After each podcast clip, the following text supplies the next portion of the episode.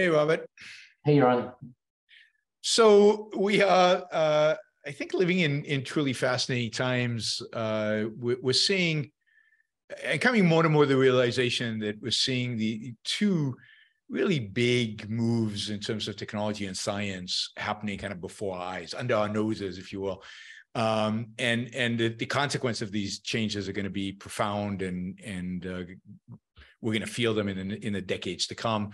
And those those of our friends who may be a little bit younger than us will feel them even more than uh, than maybe we will or than I will.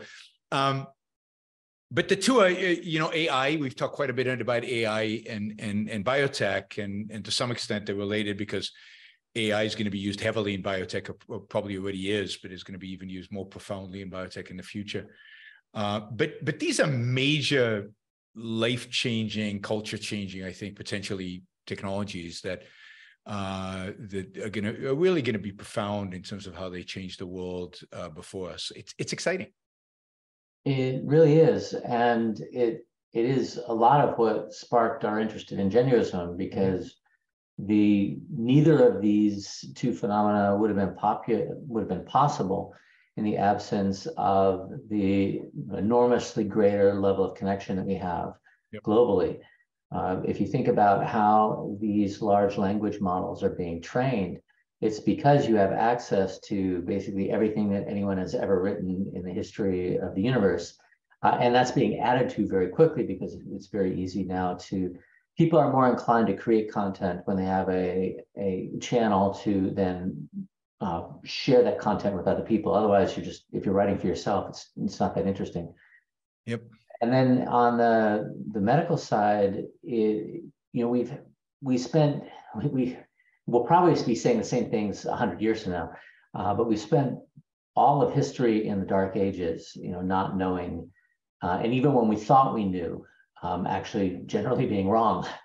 Yep. And we, you know, we would figure out stumbling through empirically, you know, how to to manage certain problems, uh, and then we would create a, a, a, mental model about how things worked. So we discover antibiotics, uh, and then, that helps you start to think about you know disease as something that's being imposed on the body from an external source that you can't see but is it's real and it's alive and it, it responds to particular treatments uh, or even before that you know we've talked about scurvy and it's you know it's just such a fascinating story because you know it, it at a time where you have no idea why people are getting sick and dying but it's really really important uh, people tend to figure things out you know it, it was very ingenious to figure out that if you gave people lemon juice uh, on the boat, then they could they would never get scurvy. You know that somehow there was some difference. Uh, but then you know you create a mental model, and if it's wrong, then you start screwing up later on. But what we have, and that actually happened with scurvy multiple times. You know, we lost the cure to scurvy because we didn't really understand why lemon juice worked and what would make it not work. But um, today we're more and more starting to treat health and, and medicine as a digital process, which you know biologically it is. It's just a complex um, digital process. It's not binary. So when you get to a point, and I think we've gotten there, where you can start designing treatments instead of just trying to discover them, not only do you have the ability to get treatments faster, uh, but you also have a better understanding, so you're less likely to screw up. And screwing up has been, you know, sort of the rule in um, health and understanding the human body for all of history. And so now that we're at a point where we're, we're starting to get a, a picture of how things actually work. And again, you know, 100 years from now, we may laugh at what people are saying in 2023 about how the body really works. Uh, but it, it's really a like a phase shift. It's a complete game changer. And, and it's only possible because we have a connected world. No, there's nobody who could do this kind of extremely complicated, nuanced work in isolation. You can find penicillin, but you can't figure out how you could design a general vaccine, again, or you could find a, you know, a um, the polio vaccine, but to design a general vaccine that works against a novel virus in the first moment, uh, of discovering that virus, that takes a completely different frame of how science works, and it's really a global frame. Yeah, and it's it's it's interesting. I think what you described is that we're, we're, we're starting to understand cause and effect in biology, whereas before we were just kind of lashing out and trying different things, and most of the discoveries were to some extent by chance. Now we're kind of understanding the mechanisms that actually drive life. So, so there's this amazing uh, article in the New Yorker. I just saw it this morning about fertility, and so it, it turns out that this Japanese scientist, like in 2016, took a, a, a cell from a mouse's tail and converted it into a stem cell and then converted that stem cell into an egg cell and then fertilized that egg and then and implanted that cell into the mouse. They've had and completely healthy healthy mice came out. Um, that is they they literally turned an ordinary cell into an egg cell. And then last month he did exactly the same thing. But and th- this is gonna some people are not going to be happy by this, but he actually took the skin cell from a male mouse, turned it into an egg, and implanted it with a sperm from another male mouse. And basically, they have babies from two men, right? Um, that's like, whoa. and and it's and they're talking now about uh, you know artificial wombs. They're talking about how do you, uh, of course, we know about editing editing the the actual genes, and their companies in Silicon Valley. This is a scientist in Japan. We know China's working on on uh, gene therapies. I mean, this truly is a global effort building. You know, one company builds on the knowledge created by scientists, created by other companies, and it's it's a constant build in in all these frames. In that sense, connection. None of this could happen without that. And you know, we talked about chip wars and the global supply chain for really, really sophisticated cutting edge microchips and really anything involving the human body or sophisticated treatments is it's the exact same idea. You're going to have to draw from the expertise of many, many people. And if you're drawing from a large country, that's good. But if you're drawing globally, that's clearly better. We have lots of, of evidence for that. And the results, like what you just described, is I hadn't seen that. It, it is mind blowing. To think that someday and not too far in the future, that kind of, of engineering could happen. And it's cool for reproductive science, it's cool for um, curing diseases, it's cool for preventing diseases. Uh, there's a whole nother area in, in terms of of improving the, the human species. Um, it. It's and it's all coming right now, and it is it's solely because we've been able to move into this new phase of experimentation because when you start to have predictable cause and effect and you start to figure out in advance how you think things are going to work uh, then you can be a little more aggressive in terms of, of testing things I mean, we're still very, very cautious, and I'm not arguing that's good or bad. Yeah. Uh, but it, it it is the still a fact, um, and it is it's still possible to move quickly because you know in advance you you have a an, an actual legitimate model for how things are working. You're not just talking about humors or vapors or you know making something up that might might fit what you're seeing. You're actually seeing the genome and making specific changes that are designed to produce a specific result, we're still going to have a lot of failure. Yep. Uh, and that's why we're typically testing these things on mice or on people who have terminal diseases, you know, where there's the, downside is small. But eventually, you know, we all the time make decisions that are to the benefit of millions or billions, and there's a small chance or, or almost a certainty that some people will get hurt. Uh, and there's no way around that. You know, life is is full of trade-offs. Every time you get in the car, you're making that that trade-off between the convenience of, of driving versus the danger of driving. Uh, and it's, it's, the more we can reduce the danger into something that is is considered, you know, legitimately considered to be not even worth worrying about, like when you get in the car or you get on an airplane. Uh, the more progress you can get. And to have, I, I honestly didn't think we were going to see that in our lifetimes. And to have gotten here so quickly over the last 10 years it's really exciting. Yeah, and I, I, I think there's a there's an argument to be made that this kind of growth is exponential, and that we're going to see some pretty dramatic stuff happening in the next ten years. We know that from the internet. We know that from from Moore's law. We know we know that these things can can accelerate and uh, um, and move much faster than our linear minds expect, right? Uh, but it's right. it's isn't something put in the way when when enough people are focusing enough brain power on exciting new problems progress happens incredibly quickly. And that's why when things get stuck in you know nuclear power is our favorite example you know when things get stuck and you're still living like it's the 1960s in nuclear power it's tragic. Um, but when things move quickly and they're not centralized from the get-go, and that that I think was really what happened with nuclear power is it was a government project from the beginning. Yep. Uh, so it stayed a government project and stayed controlled by the government. But if, if we were to have the kind of experimentation and learning, you know, I don't know if you saw, but the first Starship launched and then blew up. It blew up. Uh, I saw the video; it was really cool, and everybody cheered when it blew up. It is. It is super cool, and the fact that that is not like you know. I I remember the moment that the Challenger blew up, and yeah. that was a tragedy. Absolutely. Um, and and you know we're just in a different place where we and, and this is exact same thing. But there, it's not that there's no risk. There's still risk, uh, but the risks are small enough that we can really embrace you know, going for it and failing until things actually come together.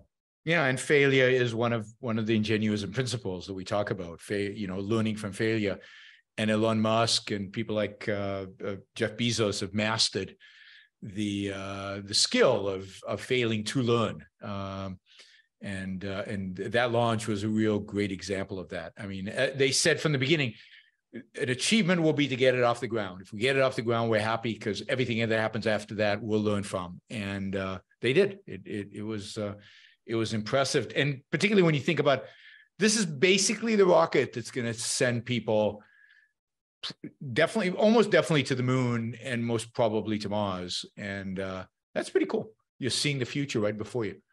And if you if you're putting a colony on Mars, then you know, coming full circle you you basically need artificial wombs. Yeah. I mean, there's no way to build uh, the okay. There there is a way, but it's extremely expensive and probably involves a lot of coercive uh, oversight. But you, if you want to have, if you if you want Mars, if you want to turn Mars into Earth, you need a lot of people. Yeah. Uh, and you need a critical mass of people, even though you are still connected to, to the earth, that connection becomes more tenuous. And, you know, unless you somehow make it very attractive for a bunch of, of uh, young women to go to Mars and immediately get pregnant, uh, you basically need artificial wombs. And this is going to be something that, that we're going to be grappling with in the future when this kind of stuff is possible and it's so different from how what we're used to that there's, there's a tendency to react viscerally in a negative way. Um, and you know it's a it's a choice. Are we going to try and keep and there? Are a lot of people who just want to keep the world the same the way it is today. Always there are always people like that. And there always have been and thank god that they haven't gotten their way or gotten their way more than they have uh, so far uh, but at that point, you know, we're going to be asking ourselves, are we going to allow this? And that's what ingenuism is, is so important because the the principle of ingenuism is you have to allow experimentation, you have to allow um, people to apply their ingenuity in the ways that are the most relevant for their lives, or else you you just stifle progress. And and by progress, we don't mean anything in particular. We don't mean economic growth. I mean, we do mean economic growth, but that's not what we really mean. We mean the world getting a better place, and yep. the world getting a better place is to the benefit of all. Absolutely. So one of the things that that I forget who was it who was it announced uh, they've created this app that is the everything app, the kind of what we talk we've talked about in the past. Well, I, I don't think that it was announced on Twitter, so I don't think there's just one. But you know, as soon as you you got chat gpt being flexible enough to uh, be able to to take inputs and then produce a, a, coherent output you know, you asked for it to to plan an itinerary for you in in Italy, I think it was. Yep. Um, then it becomes just a step away from starting to build up your preferences and having it, the app interact with the resources that are already out there, basically posing as a human being. Uh, and so I, I, would imagine there are dozens of these happening um, because it, it's another layer on top of what the sort of the core technology. But it was exciting to see that, that people are announcing and, and taking beta users where you start having a personal assistant that handles basically all the details of your life that you don't want to. Um, I have you seen the movie Jexi? Jexi, no. Jexi. No. Um, Jexi is it's a comedy. Yeah, it's cute.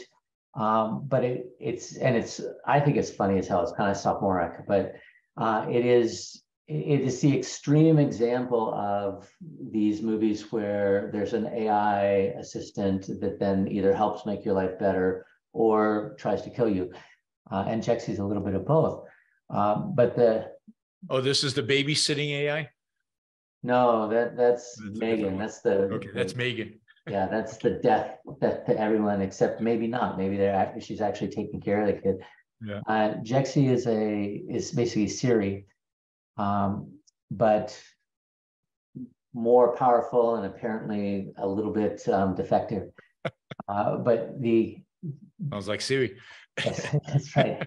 Uh, but the, the process is that the the the underlying optimization is to make the user's life better. That's that's how she presents it. Is I'm here to make you, your life better. And of course, that goes in all sorts of wild different ways. Yeah. Um, and and the guy's life gets much much better, even though in the end it's not. You know, it's he had his life, his actual life. Yeah, it's just a funny movie. But the the relevance here is that having it's not just having something that takes care of your life. Like it's not just having an assistant that that does exactly what you would do. Like if you uploaded your brain and then you had a, a yourself as an assistant, it's that any uh, AI assistant is going to be semi-random, you know, and then that's the chatbots. They're designed to be semi-random, and so you know we get into the, this sort of rut in our lives where we're doing the same things, or we go to the same places, or we because it's you evolve to do a lot of, of routine. Yep. Um, it's low energy and, and it's safe.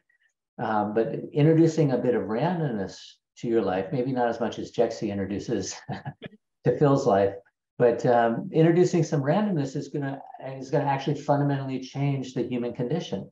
And that's yeah. why I think it's so exciting. It'll save you lots of time, but it'll also throw things into your face, like you know that that friend who's always dragging you places that you wouldn't have gone. That's what the uh, the everything app is going to do for you. Yeah, no, uh, uh, that is interesting. Some of us inject randomness into our lives anyway, but uh, but yes. Uh, yes, but you're pretty unique. Uh, yep. Not not many people have visited every country on the planet.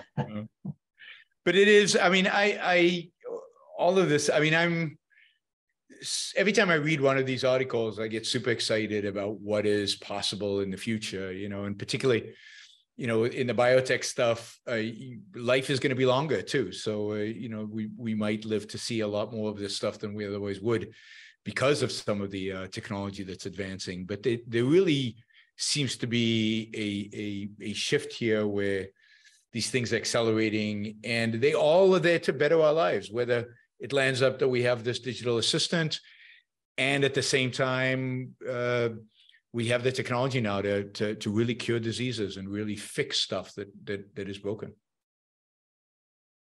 I think that uh, as long as we don't screw things up, and, and I can't emphasize that enough. Yeah. that, yeah. that we we live in a time, uh, you know, that that is both very precious in the sense that all of these things are happening and can happen, um, but it's also a little fragile. I mean, you you just look at the what's going on in Ukraine. You look at the growing tension between the US and China. You look at the polarization in Washington, D.C. Uh, it, it's all a distraction from what actually makes life better. And, and and that's what makes it so frustrating is that when you see the potential for human progress, the potential for for the betterment of mankind, and you see this um, I mean, distraction is a nice way of put, putting it. Um, people just wasting our time and wasting our resources and potentially blocking us from achieving all this goodness. Uh, it, it really, it really uh, is, is sad.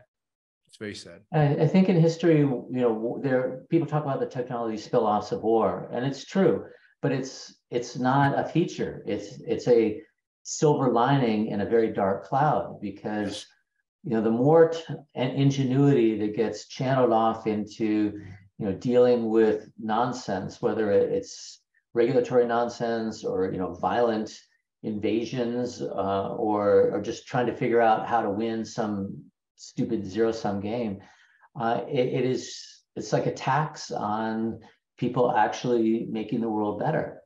Yep. Uh, and, and, you know, you think about the tragedy of the Ukraine, uh, but it's also and it absolutely is. Uh, but it's also very contained uh, relative to what, what people have self-inflicted on humanity over and over and over again. Um, so I don't. Uh, as a bottom line, if you know, we we could agree that there's certain things that we're just not going to do because it's not to the the benefit of humanity uh, we would be we'd be much better off. But I don't see anyone, you know, in a strong leadership position that is mm-hmm. putting that stake in the ground. No, and that's sad because I, I mean I think it's it's this principle of connection, which is so powerful, and which this you know war and politics seem to be seem to undermine constantly, uh, and to some extent the tension with China. And it's not it's not you know it's China's fault. It's somewhat our fault. It's a bunch of people's faults, but the fact you know you're cutting off 1.2, 1.4 billion people potentially from this connection, um, and uh, and that would be tragic if it would happen. A hundred percent agree, uh, and, and so the same thing with um, the immigration restrictions, yep. with you know things things that keep people separated, that balkanize it's not just the direct impact that you get more conflict when people are kept separate, but there also is reducing. It, it's hard to it's hard to quantify because it's something that's not there that could be there, um, but it is absolutely reducing what's available to all of us, whether mm-hmm. it's you know small things or cures for cancer. It's all coming out of the same process that is benefited from that benefits from connection and is stymied by keeping people separate? Well, what uh, keeps me positive is the fact that entrepreneurs and scientists seem to be able to overcome all these distractions and all this BS and move us forward. And uh, I keep reading more and more exciting stuff about the future. So, so I I, I stay positive, and uh, I know you do too. I do like the fact that um, you know longevity, having people live longer, healthier lives. There are a few environmental extremists who are against that, but generally, people in power who tend to be old, they're not inclined to get in the way of that. I mean, if if Putin could nope. become immortal, I'm sure he'd be 100% behind that. Don't don't read, uh, never read uh, George Bush's. Uh, biotech panel from 2002's reports on longevity. It will depress the hell out of you. Um, and, uh, you know, because that comes from the right and it's, it's like, some of the most bizarre argumentation you'll ever hear. You know, one of the reasons longevity is bad is because divorce rates will go up. I mean, you might be willing to live with the same woman for 50 years, but 100? No way. Or the um, same man. yeah. um, Social Security will go bankrupt. I mean, just the stupidest arguments one can imagine. And they have a whole list of them in this report where they come out against uh, against this technology. But yes, it, it, seems to it seems to be gaining uh, popularity. It seems to the resistance to it seems to be falling apart, even among some regulatory agencies. There seems to be much more openness to longevity uh, research than there has been in the past. So. if we can't agree on, on that, that we shouldn't all die, then, uh, I don't know, I, I would be pretty hopeless that there's anything we can agree on. Maybe we should just arrange for the people who don't agree with us to die and we're all set. It, it should be an option. I'm, I'm all in favor of, of keeping that option open for people. All right, before this goes completely haywire, um, it's good to see you, Robert. Thanks, Talk next week. Bye.